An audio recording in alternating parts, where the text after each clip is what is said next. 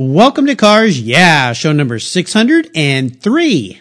And success is a very interesting thing. And a lot of people in their mind's eye see it one way, but the reality is it, it really is finding yourself and what your purpose is in life. And that's really true success. This is Cars Yeah, where you'll enjoy interviews with inspiring automotive enthusiasts. Mark Green is here to provide you with a fuel injection of automotive inspiration. So get in, sit down, buckle up, and get ready for a wild ride here on Cars Yeah.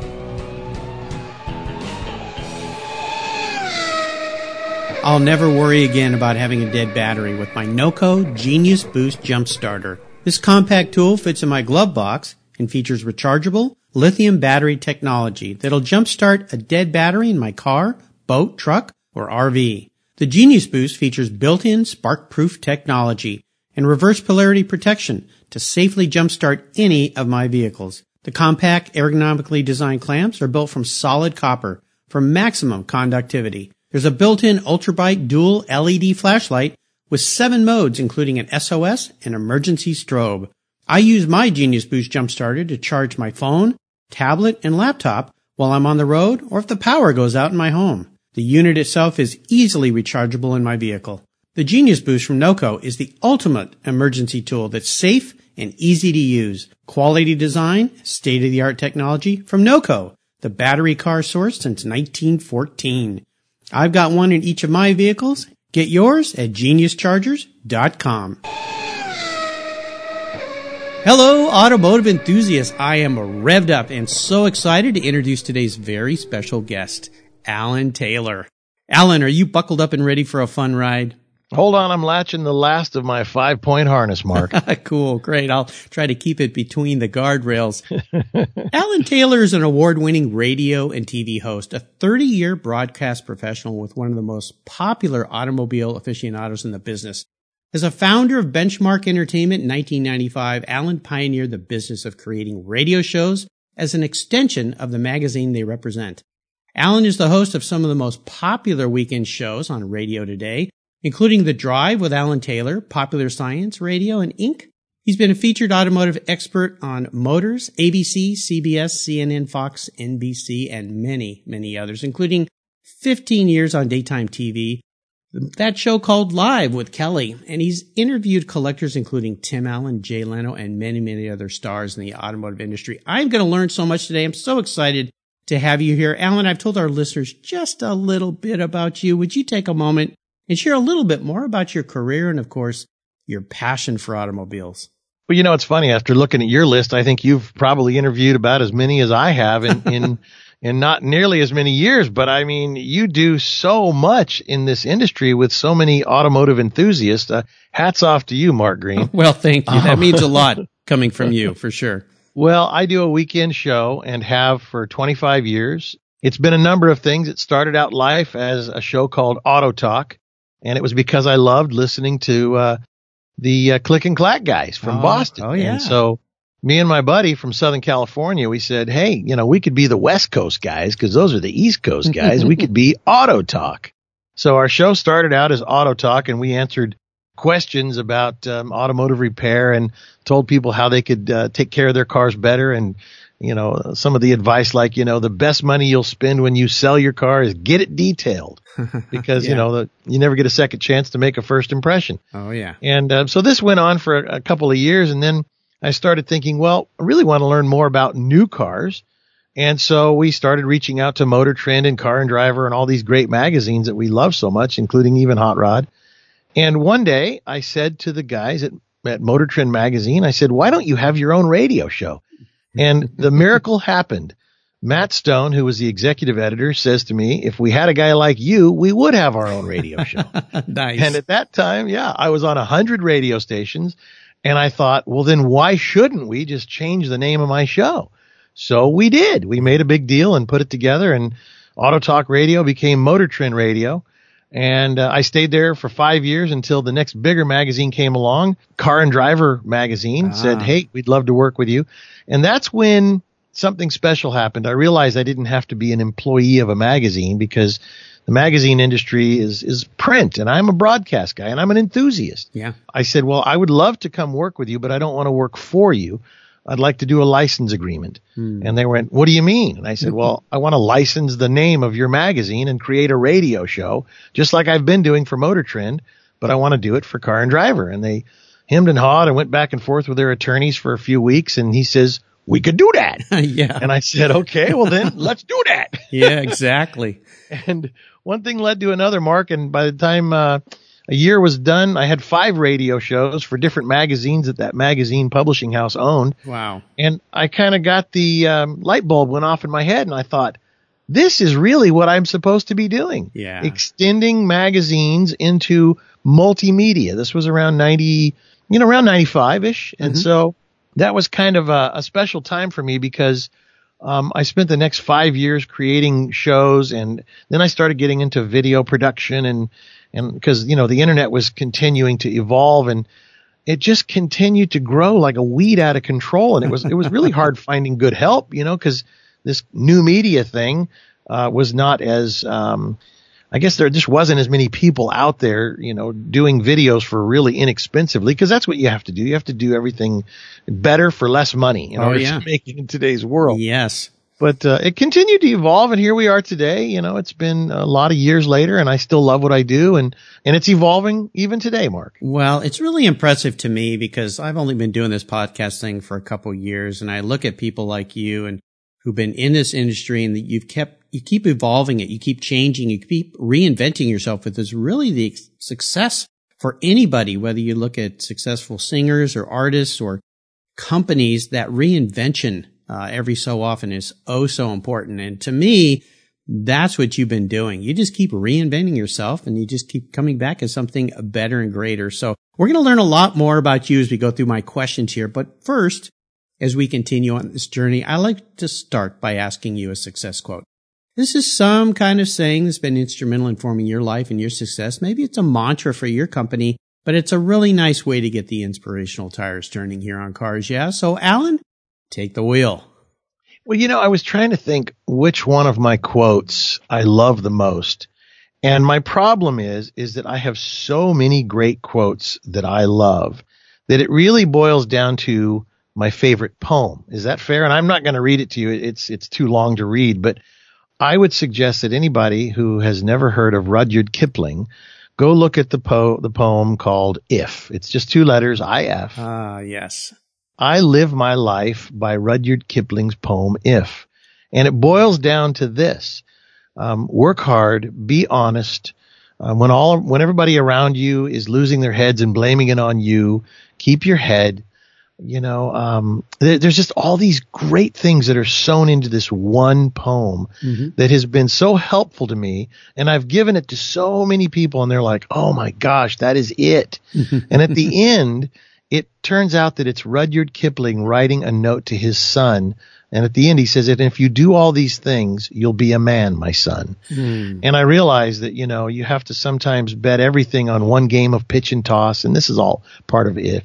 But, you know, ultimately, I think I try to live by virtues and values and honesty and decency. I, I don't drink. I don't smoke. Uh, I swear a little bit, but I'm cautious because I have four kids.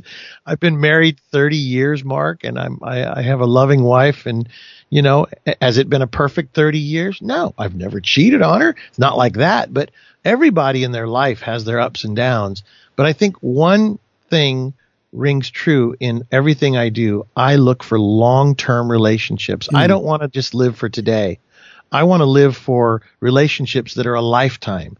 That a good example is Barry Meguiar from, you know, him, Car Crazy Television. Oh yeah, he's been a guest on Cars, yeah. Sure. And, you know, he and I have been friends since the very first time I interviewed him on the radio back in 1993. Mm-hmm. And he then became a sponsor of mine and he was a sponsor for 18 years until 3M bought their company and had different plans for things. But the relationship was honor, integrity.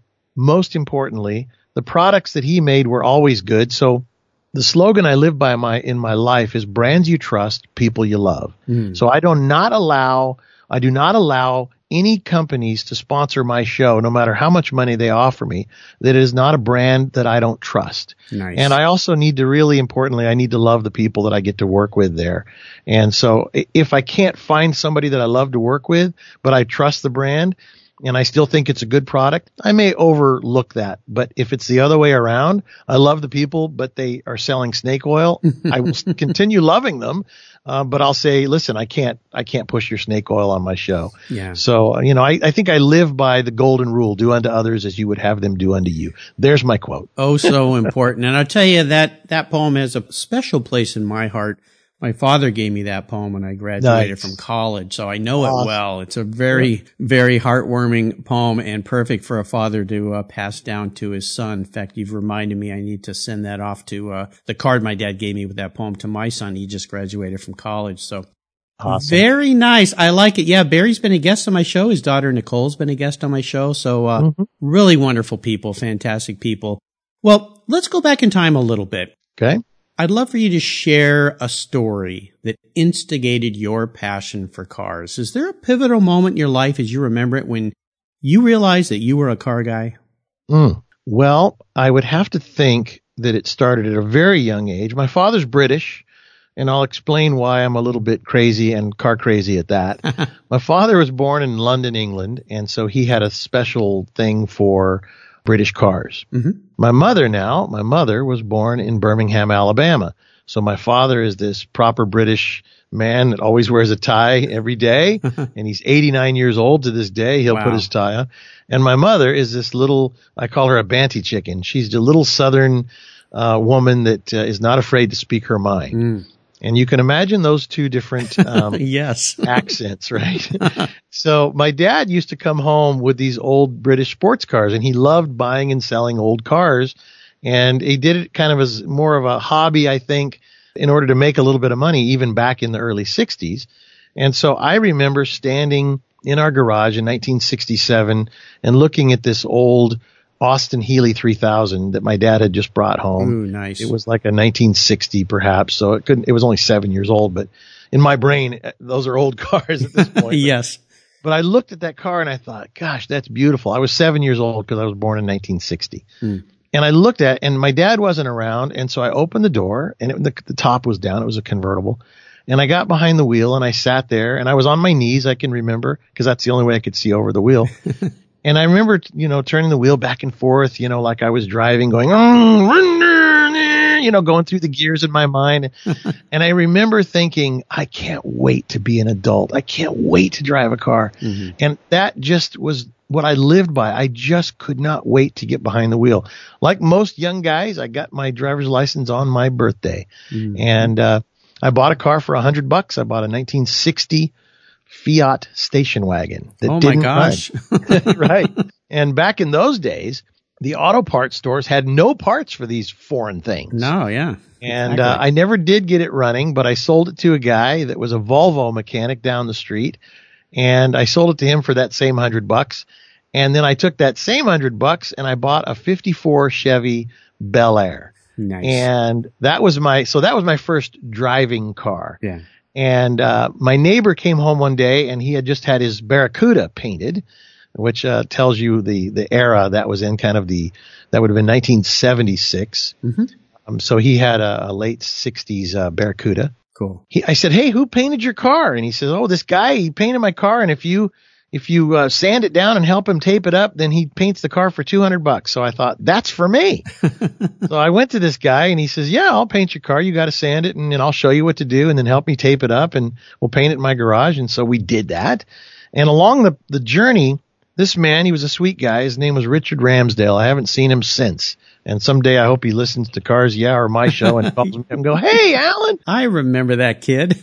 But he showed me how to primer the little spots that need primer. He says, here, here's the gun. Give it a try. And then when he was painting the car, he said, come on in here. And, and, and I was in his garage. He had it all taped off and he says, here, you, you can paint, you paint this. I'll show you. And he held my arm and he showed me how to do it. And he actually gave me this knowing that I could do that. I hmm. went from I don't know how to do that to I know how to do that. hmm That's the aha moment we all look for. Yeah. And I had been doing, believe it or not, I had been doing airbrush artwork, which in 1976 was, you know, not anything that anybody had really seen a lot of. Mhm. So I was doing airbrush artwork on t-shirts and then I did surfboards and then I had to do a wall in a surf shop because I grew up in Ventura, California, Southern California. Yeah.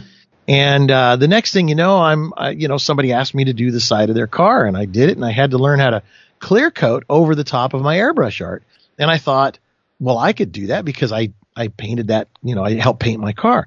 So I went to get the paint, and I realized I didn't really have the right paint gun because all I have is an airbrush, and with a paint gun, you have to have to paint the side of a car a different paint gun Yeah. so it continued to evolve like that. And the next thing you know, somebody said, Hey, who painted your car? And I said to the guy, Well, I did, kinda. Mhm. And he goes, Well, can you paint my car? And I went, I think I can. I think So- I can. Yeah. So we did. We painted his car. And then from there, um, we started working on cars. And I was, I, next thing you know, I'm a car painter. Yeah, you know, it's so fun when adults help a young kid get involved in something, hand them a, in your case, a spray gun or a Right. wrench or whatever it is. And yeah, you can do this. Let me just show you because it really does start the passion, which is what my question for you re- originally was. And you have, have a lot in common because I grew up in Southern California, a little further south San Diego than you did, but I used to airbrush shirts. I used to airbrush surfboards. Really? Yeah, just like it. you. Yeah, I always was into art and, uh,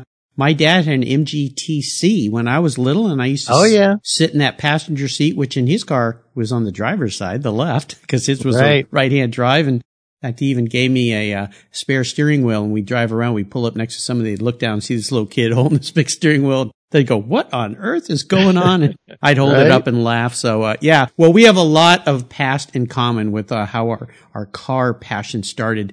Alan, what I want to do now is take a look at some of the roads you've driven down. I'd love to crawl under the hood and get our hands a little dirty and ask you to share a huge challenge or better yet, a big failure that you faced along your way. You've been an entrepreneur, so that ride, that journey is up and down roller coaster ride. But the most important part of this is how did you overcome that situation and what did it teach you so that you could move forward? So take us to that painful spot in time, share that with us and tell us how you move forward. Well, I have to give a little groundwork in advance of that. Cool. And I'm happy to do that because to me, those are the learning moments in our life where we, you know, you either become bitter or you become better, Mark. So, so continue on with my life journey of painting cars. I never went to college except I went to a junior college to learn how to weld and learn how to do some other things that I wasn't learning fast enough. So I thought, you know what? I think I can learn these mechanic things faster with the guy down the street that was working on old Volvos than I could by taking a class for an hour a day. I can work all day long with this guy down the street. Cool. So I continued doing all this. And then one day when I was 19 years old, a friend of mine came over and he had gotten a new RX-7 for his birthday in 1979 when they first came out from Mazda. Yeah. Um, and he backed it into a pole and he was 16 years old. And by that time now I'm 19 years old. And he said, if, if my dad finds out I wrecked my car, he's going to take it away. You got to help me fix it. Yeah. So I said, okay. And I, I put my grinder on and I got my hammers out and we hammered and dollied that out and I'm fixing it. And who guess who drives in the driveway was his dad. Uh oh. And his dad was madder than heck. And he came in and he says, if you don't fix this right, I'm going to sue you and your father and everybody that everybody. And, and I was like, wow. Oh, yeah. So of course I knew I could fix it because by that time I'd been doing body and paint and stuff for a couple of years and Yeah. I was really good at it. And so I fixed it. When he came back, he says, and I'm going to give you the shorter version. He says, young man, you did a great job Nice. after he apologized for uh, a couple times for things that happened. But uh, he says, I'm going to make it up to you now. I want you to paint my Lamborghini. Oh. So I, I didn't even know what a Lamborghini was at that point, oddly enough, because I didn't really care. I was into old Volkswagens and things like that. Mhm. I knew it was a sports car.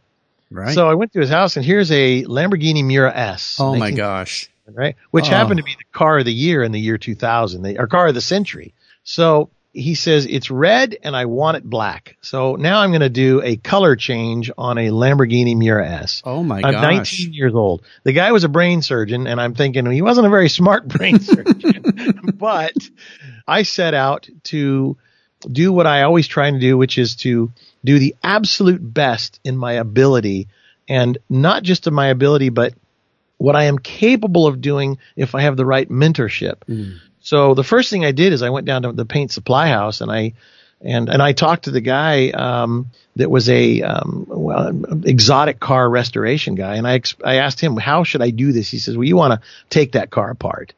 So I did. I took it all apart and, and, and painted it all apart. And at that time I was doing black lacquer and you could still do lacquer. So Oh, I painted, yeah. put it back together. He was happy. And then at 19, Mark, the reason why I tell you this is really important, I became an exotic car painter specialist. And I wanted to, by the way, only charge him $1,500 to do all this work. And before I could give him the price, he says to me, if you can match the $4,000 price I've been given, then I'll go ahead and have you paint it.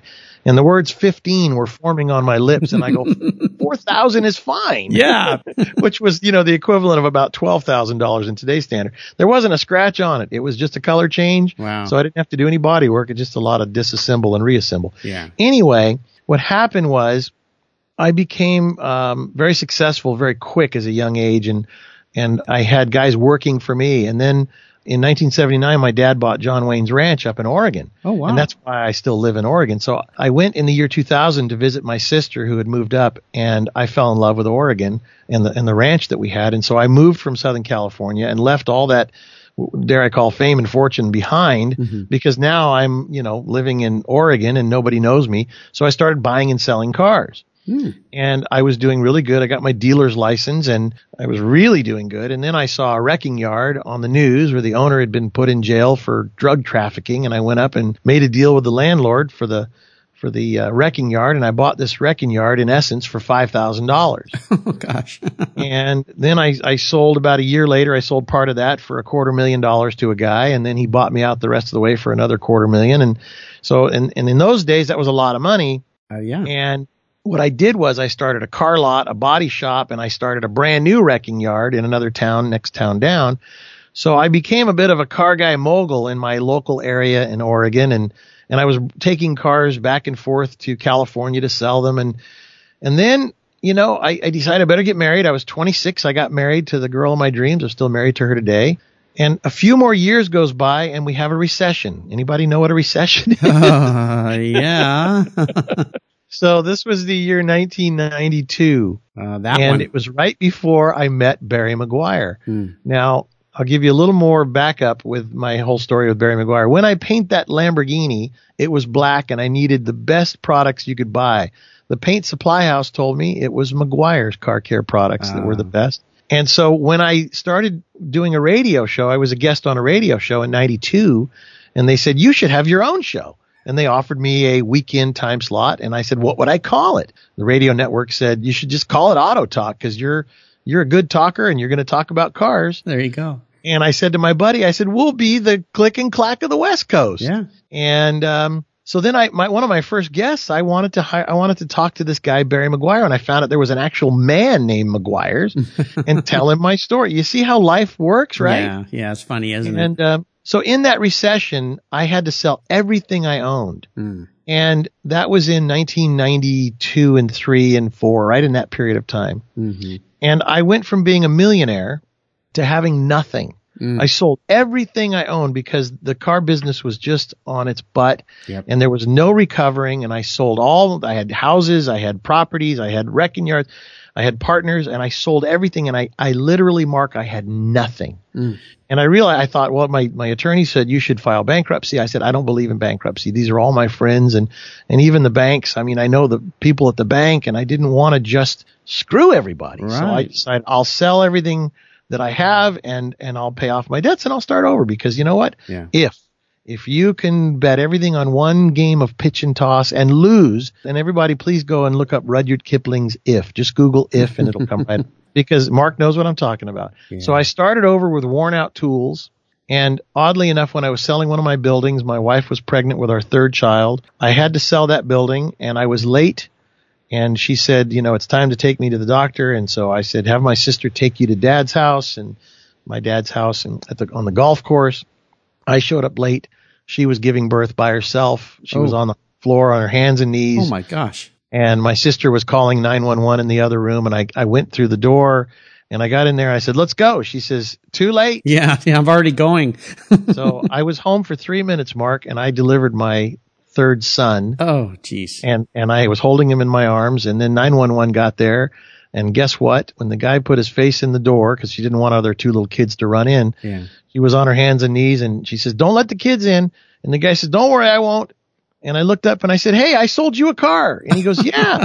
and I said, Wait a minute. I go, Was it a good car? He said, Yeah, it was a good car. I can only imagine what your wife said after that. She goes, Come on, you guys quit it because I'm holding a fresh baby and Yeah. she's still got the umbilical cord going in her. Yeah. Anyway, he came in and, and finished everything off and, uh, that was, uh, 20 years ago, July 25th, my son who's now working for me. Wow, wow, incredible story. Well, you know, obviously these recessions come and go, and that one I remember it well. Absolutely, uh, the business I was involved in that year, we had to radically pivot and change, or we would have gone under. So, what's your takeaway for our listeners if they're going through that? Because there is going to be another one. I mean, this one we went through in 08 seems to have never ended. But uh, what is your takeaway for someone that's out there that when they come to that time, uh, how could you've done something better, or how do you get through it? Well, I don't know how you can do something better because you find yourself, you wake up one day and you find yourself in a weird position, uh, um, situation. But what I learned from it is this too shall pass. Hmm. And, and I remember thinking to myself, I'm going to go to bed tonight with all this anxiety and the sun is going to come up tomorrow and some people are having the greatest day of their life and I may ha- be having the worst day of mine. But I have my health. I have my wife and my children. I have my sanity, but I have bill collectors. And um, one good piece of advice that I could give to people, and I work with Inc. magazine now, which is really kind of great Yeah. because it's the entrepreneurs magazine. And I worked with Fortune magazine, and they they don't know that they had a guy working for them that was owned a wrecking yard at one point. They never asked me. Yeah. But the piece of advice is that when when you have bills and you have problems, um, how do you how do you overcome? Well, the guy says to me, Alan, how do you eat an elephant? Do you know how to eat an elephant, Mark? One bite at a time. Exactly. Love that saying. Yeah. And so I just started chipping away at it and it took years and years and years, but I kept, I kept a great attitude. I wouldn't let the, uh, the, the, the, the, what's the old saying? The, don't let the, you know, the SOBs get you down, whatever it is. Sure. I just kept chipping away and I kept my integrity, even though people were saying, you know, things and I just had to ignore and, and, and just keep on going. This too shall pass. Yep. Keep moving your legs. That's all you can do. Wow. What a story. Well, you talked a little bit earlier about an aha moment, but I would love to shift gears here a little bit and have you share a career aha moment. Now, you've had a lot of them because, my gosh, you've been the pivot master, it seems like. You know how to rotate a car on the track, that's for sure. but is there one particular time you could share with us where those headlights came on and kind of illuminated your way for a new direction? And, and tell us the steps you took to turn that aha moment into a success. Well, I guess, you know, one time I was being, there's a couple points here. One time I was being interviewed by our little local newspaper when I was on ABC. And by the way, I think you're looking at the, uh, the thing you read earlier was probably a year or so old because I think this is my 18th year on ABC with Kelly and Michael and Oh before my that gosh. Regis and Kelly. And, but I remember when things were going good for me and I thought it can't get any better. You know how you people say it can't get any worse? be, care- be careful what you say because you say, well, it can't get any worse. Oh, yes, it can. Yes. And also you say, gosh, life just can't get any better. Oh, yes, it can. Yep. Mhm. And it's interesting because, you know, in my life, I've had so many things that have happened from the tough times to the good times. But a person said to me, what do you attribute your success to? And at the end of this long interview that they knew I was about to be, you know, going on ABC to do this week long thing. Mm-hmm. And I said, I, I attribute my success, the success that I do have to this point in my life to my failures. Mm-hmm. And I think that, you know, as we go through our lives, we look at things that happen to us and we think we got gypped, we got screwed, we got a bum deal. And the reality is those things that happen are there to prepare you for something better, something greater. Nice. So if you deal with it in a way that it's just a test, mm-hmm. and how did I, you know, when you kind of do a self assessment, how did I do on that test? And how could I have done better? Then you're kind of preparing yourself for these tests that come. And when you see them, it's like when you see the rain clouds coming, you're like, Hey, I better take an umbrella or a raincoat or something. Mm-hmm. You see these tests and you don't get angry at, them. you know, they don't blindside you because you are more conscious of it. So I think that the reality is that if you're just ready, that when the tests come, and by the way, some tests are also designed for great things to happen, and you have to be ready for that too. Yep. And uh, because like the one thing that you know happened to me recently was when I was asked to host the show for Inc. magazine, my favorite magazine for entrepreneurs. I thought, who am I? I I almost talked myself out of it, Mark. I Mm. I said, you know, I'm I'm a guy that's had tons of failures and I'm just a regular guy. I don't have a big education Inc. magazine. Why do you want me? And they're like, no, you're an entrepreneur. You're what all entrepreneurs are. And Right. you know, a lot of people these days in business will say to you, he had the problem with this guy is he hasn't had any failures yet, you know, and, Yeah. and so that becomes a problem. So truthfully, you know, I have just had so many blessings in my life that, you know, I look at all these wonderful things that happen, even the bad stuff. Yeah. And I'm just ready to find out, you know, what does God have for me next? I can't wait on this journey. I'm having so much fun. Very nice way to look at life. Absolutely. And I think what you were maybe suffering from was that imposter syndrome that so many of us uh, suffer from. Sometimes we think, well, I, I'm not like that. I, I can't be that. But uh, when you stop and think about it or somebody opens your eyes, you realize, well, yes, I can. So, Right. yeah, of course. Exactly. Well, you've had a lot of proud moments, I would assume, in your career. It's been so long and illustrious. Is there one in particular that you'd like to share with me? I think the day that my son, who's 28 now, said uh, when he got married, um, and he had been married a few years, he said, "Dad, you've made it real hard, you and Mom, because you guys have been such great parents and such great role models Mhm. that you know I have so much to live up to." And and I and I remember thinking to myself, "Is he talking to me again?" Yeah. Well, who's standing behind my- me here? my wife wouldn't agree with him, but at the same time, no, I'm just playing.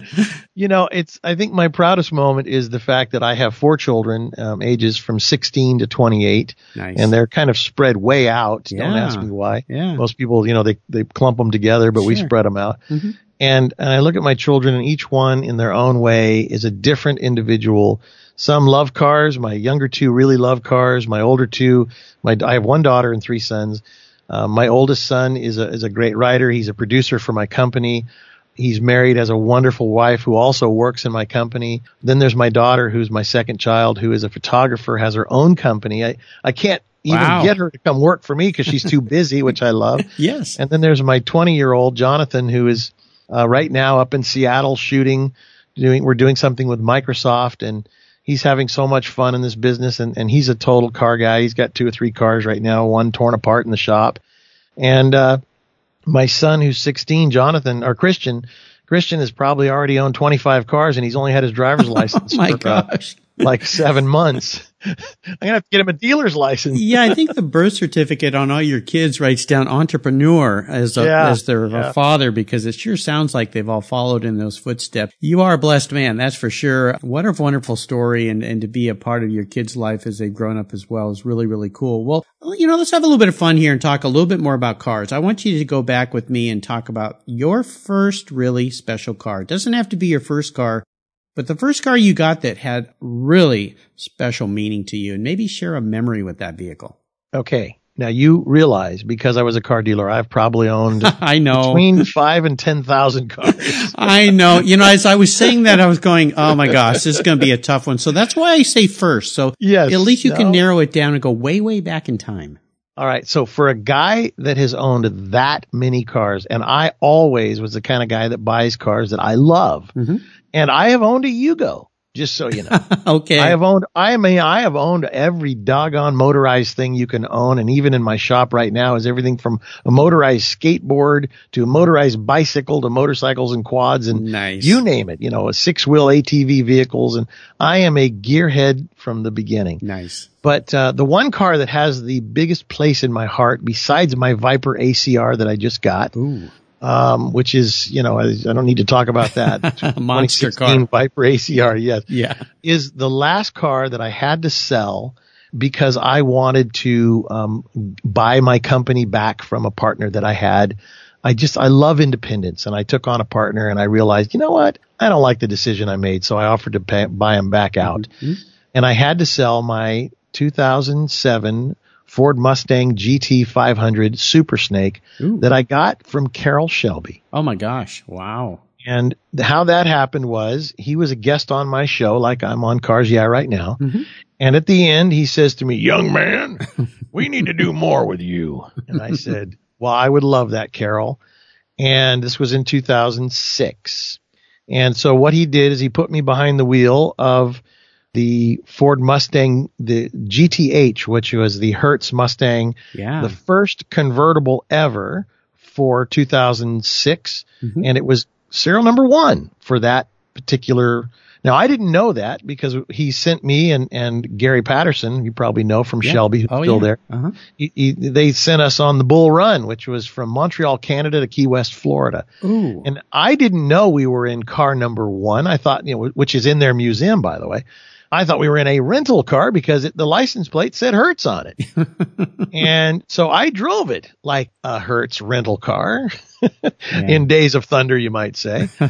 and, um, at the end of, we were in Florida and somebody offered $650,000 for the car.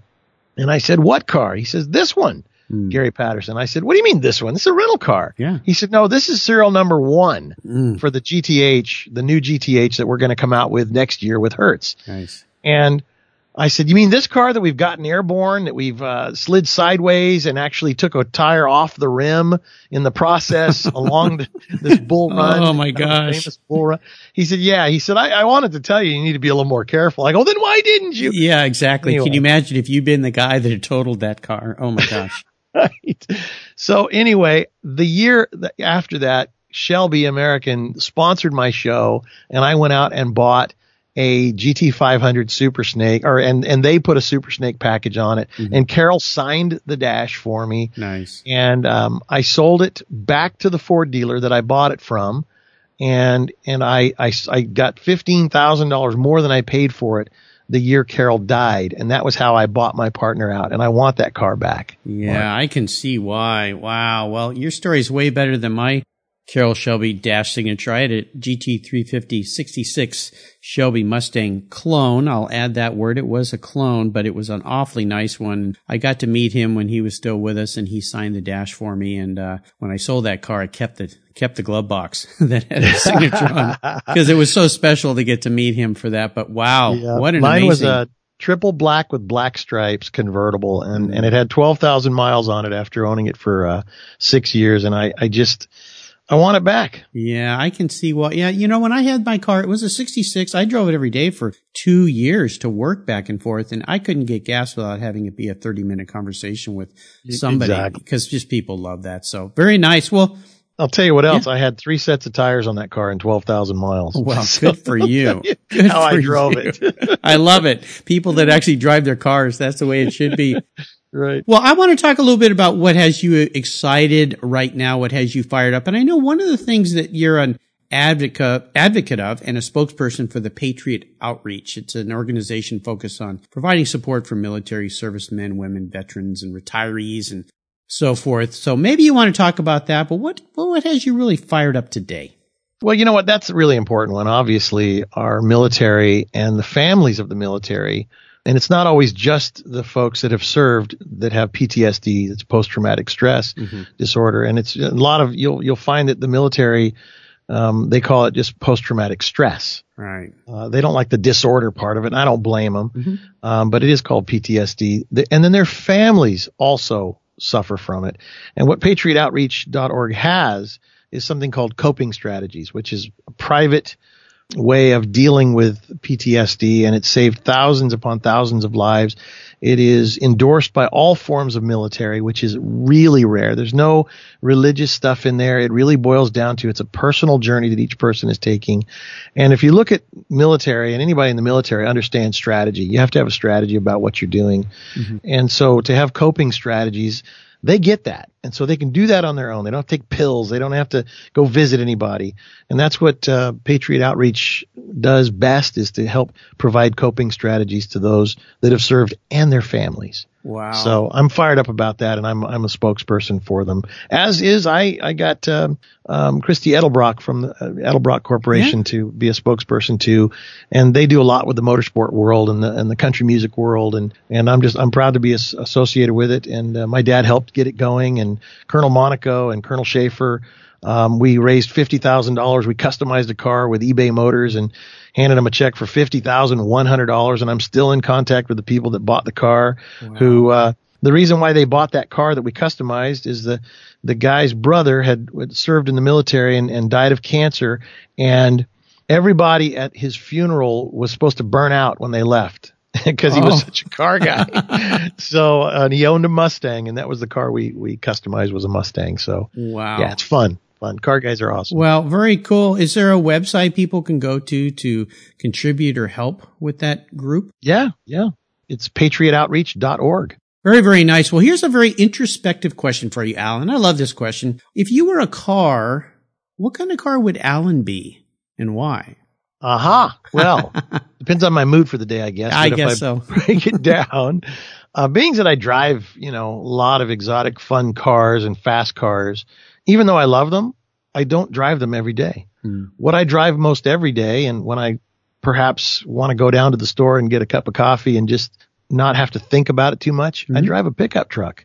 and a buddy of mine says to me one day, he says, Hey, wh- what do you think Jesus would drive if, if Jesus was here? And I said, I think Jesus, like me, because I, I'm the same way. I think Jesus would drive a pickup truck. He was a carpenter, for goodness sake, right? Yeah. He would need it. So I love a pickup truck because you can, you know, I mean, today's pickup trucks are so luxurious anyway. I have a crew cab Chevy and, uh, I mean, but I can take my family in it. I can put a, you know, a trailer on it and tow. I can put stuff in the back. It's just utilitarian and, Yeah. and it carries a lot of people. And I feel like that's me. Yeah. I want to carry a lot of people in my life. I want to be able to work hard and I, I don't want to be, you know, I don't want to have to be, uh, handled with kid gloves like I do some of my fancy cars, you know. That's why I like that question so much. And I really love the way you answered it. You did an excellent job there. So fantastic. Alan, a pickup truck. So Alan, up next is the last lap. But before we put the pedal to the metal, let's say thank you to today's Cars Yeah sponsors. Hey Cars Yeah listeners, I have a question. What's the best way to protect your vehicle? Both the exterior and the interior. It's with a car cover. I've been using Covercraft car covers since 1975. It's a fast, easy, and inexpensive way to keep your vehicle looking new. Covercraft is the world's largest manufacturer of custom patterned vehicle covers, and they are crafted to fit like a custom suit with over 80,000 patterns available. And they're made in the USA. But Covercraft is much more than car covers. Their vehicle protection system protects your cars, motorcycles, watercrafts, and RVs, exteriors from the elements, and the interiors from the wear and tear of daily life. Car covers, front end masks, dash covers, seat covers, floor mats, and much, much more. Covercraft offers you a full array of custom accessories made specifically for and styled to complement and protect your special vehicle. Covercraft is the right choice. I use them on all my vehicles, and your special vehicles will love them too. Learn more today at covercraft.com, and you can get free shipping when you use the code at checkout CARS YEAH. If you own collector cars and still have a little bit of money left over, congratulations. You're ahead of most people. But what should you do with the money you don't spend on cars? Talk to Chris Kimball, certified financial planner practitioner. For over 20 years, he's been helping people just like you and me with their financial planning and investments. And he's a car guy too. Call 253-722-PLAN. Or you can view his website at www.chrisvkimball.com. Make sure your investments are running on all eight cylinders, or 12, or 16. Securities through Money Concepts Capital Corp. Member, FINRA SIPC. Are you looking for a way to get your products or services into the ears of thousands of automotive enthusiasts around the globe? I can help. This is Mark Green here at Cars Yeah, and I'd be honored to be an influencer and ambassador for your brand in a unique and personal way. Five days a week, thousands of subscribers and listeners enjoy the Cars Yeah podcast and website. Contact me today and I'll show you how at mark at carsyeah.com or connect with me through the Cars Yeah website at carsyeah.com. All right, Alan, we're back and we're entering the last lap, and I'm going to fire off a series of questions and ask you to give our listeners some very quick blips of the throttle answers. So here we go. Okay. What's the best automotive advice you've ever received? Mm. Well, I think when I was a young car dealer, when I first got my dealer's license, a car dealer said the best investment you'll ever make in selling your cars, because I think at some point we all have to sell our cars because whether we trade them in or not, we have to think about after we've used it and we go to sell it, what's the best way to get the most dollars out of it? And that's to have your car detailed, mm-hmm. professional detail, yeah. because that is the best investment. You know, you return on investment. It costs you 150 bucks or whatever. And then that way the next owner, it's clean and ready for that new owner. And they don't have to have, you know, the, you know, the, the old French fries in between the seats and the, you know, they, they get to see the car the way that they want to see it. So I right. think the best advice I ever got was obviously get your car detailed. And the second best was make sure you change your oil every three or 4,000 miles. And no matter what, and, and I, I'm like religious about oil changes. So those yeah. are my two pieces of advice. Great advice. Now, would you share one of your personal habits you believe has helped contribute to your success over the years? Hard work. yes, pretty hard simple. work. I mean, by the sweat off your brow shall you earn your bread. There you go. I love it. Now, how about a resource? There are some awesome resources out there these days, but is there one in particular you think the Cars Yeah listeners would really enjoy? Well, I think, gosh, to keep it simple, I have been a religious reader of Kelley Blue Book. Mm. And as I now work to this day with Karl Brauer and a bunch of the people at Kelley Blue Book, and uh, I have them as regulars on my show. Kelley Blue Book is kbb.com, mm-hmm. kbb.com for Kelly Blue Book. They've been around forever. They are the Bible of the industry when it comes to cars. I used to have a, a, little blue book in my back pocket to the point that it wore out my blue jeans like most guys with their skull or their chew. I remember my, those. Yeah. The shape of a blue book. So it tells you what your car is worth, what you should sell it for, what you should pay for one. And they have now, of course, you know, articles and stories and, and videos and all these things so to me, the, the one at the top that rises to the top is Kelley Blue Book. Great resource. Yeah, they really are. And uh, Michael Harley's been a guest on my show. He's oh, yeah. director there. Great guy. And uh, yep. Yeah, I do remember that little blue book. I always had it because I would always be checking out when can I finally get the Porsche that I want. right. What's it worth? When can I afford it? When can right. I afford it? Exactly. Now, how about a book? There's some great books out there, but is there one in particular you'd like to share with our listeners?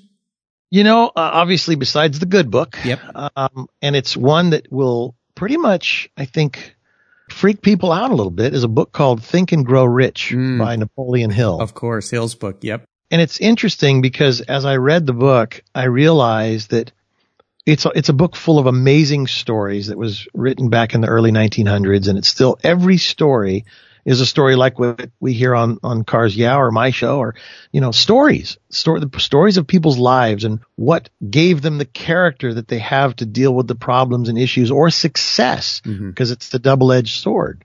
Yeah. So to me, it, you know, it's just a great book and it, it's uh, an easy read. It's a fun read and it boils down to this think and grow rich. yes right? And and that's what it boils down to. Everybody sees the word rich. I want to get rich. Right. No, no. Think think, think and grow rich. So I love it. Yeah, I gave both my kids uh, that book when they went off to college. Wonderful book. Have you read Outwitting the Devil by Napoleon Hill? No, I'm going to write that down. You Thank it. you very much. That was a follow-up book that I believe at the time it came out, it was so controversial they they wouldn't even let it be published. Get your hands on that. If you love Think and Grow Rich, you'll love Outwitting the Devil. That's a, a great one. And I'll remind our listeners, you can find all these great resources Alan's been so kind to share on his very own show notes page at carsyeah.com slash Alan Taylor. And there's another great place on the site called Guest Recommended Books where Think and Grow Rich and all the past 602 guests before Alan's books are there for quick, easy clicks to buy. All right, Alan, we are up to the checkered flag. And this last question, I think it's going to be tough for you. Maybe not. We'll see. It can be a real doozy. If you could have only one, I'm sorry, I said one collector car in your garage, but don't worry about the price because today I'm going to write the check. what would that vehicle be and why? Probably an Aston Martin DB10 or something like that. And, and I, I love, I've always loved Aston Martin. I'm sure that, you know, DB 10, 12, 11, 14, 17, 23, as the years go on, they're going to continue to get better, right? Yeah. but, you know, I mean, every time I get into one, I just go, oh, I love this. Mm. But they're like a quarter million bucks. So, I know. I know. You know, but uh, yeah, I think I'd probably have an Aston Martin as that one keeper. Very nice. Well, Alan, you've taken me on an awesome ride today. I knew you would, and I've really enjoyed getting to know you a little bit better. And I want to thank you for sharing your incredible journey with the Cars Yeah listeners. Would you offer us one parting piece of guidance before you head off into the sunset in that Aston Martin? Wow. Mark. um, I think, you know, at the end of the day, you have to live by that golden rule about, you know, do unto others as you would have them do unto you. Mhm. And if you just start with that and, and remember that, you know, you have to love your brother as you love yourself and care about people, including your sponsors or the people that you're buying something from or hoping to sell something to. If you treat all these people all the same with the same kid gloves and care, then it shines a light for you that is a different path than the ambition and the ambitious world that is out there. Mm. And so you may travel the road less traveled, but it's a great windy road with lots of twisties and, and you're going to have a lot of fun also. Especially if you're in that Aston Martin. That's right. And- or my Viper. or you're, well, yeah, there you go. Be careful with that baby. But, uh, That's right. well, you're a man that definitely lives his word and you've been so kind to, uh, share your time with me today. And I'm, I'm very, very grateful. What's the best way for our listeners to learn more about you? Sounds like on your webpage. well, that is one place. Absolutely. The Car Yeah show notes page for Alan Taylor. But what are some other ways people can learn about you, follow you, keep track of what you're doing? Cause you're doing a lot. well, you know, I have, um, one of those silly web pages, alantaylor.me. Okay. Um, that kind of talks a little bit about what I do. And then my show is the drive with alantaylor.com. Absolutely. And also, uh, you can find me at inc.com. Just pull down, uh, the navigation bar to radio and you'll find my radio show. And I do a lot of these kind of interviews like you're doing with me, but you're doing a great job, by the way. I'm going to steal some of your notes. By the Oh my gosh. I'm going to, I'm going to copy that and put it on my wall. That's awesome. I interview entrepreneurs and their stories are very similar to yours and Uh, mine. Yeah. And success is a very interesting thing. And a lot of people in their mind's eye see it one way, but the reality is it, it really is finding yourself and what your purpose is in life. And that's really true success. So had a lot of fun with you, Mark. Well, this has been awesome. And again, listeners, you can find links to everything Alan has shared on his own show notes page at carsyeah.com. Just type Alan in that search bar. His page will pop up. You'll see his happy shining face and all the information he shared today. Hey, Alan, you've been so generous with your time and expertise. And I really want to thank you again for sharing your experiences with me and with the Cars Yeah listeners. Until we talk again, I'll see you down the road. Thanks, Mark. Cars, yeah. All right. Thank you so much for joining us on today's ride here at Cars Yeah. Drive on over to carsyeah.com to find show notes and inspiring automotive fun. Download your free copy of Filler Up, a fun book filled with gorgeous photographs of fuel filler fun, including quotes from more inspiring automotive enthusiasts. Download your copy today, and we'll see you next time on Cars Yeah. Yeah.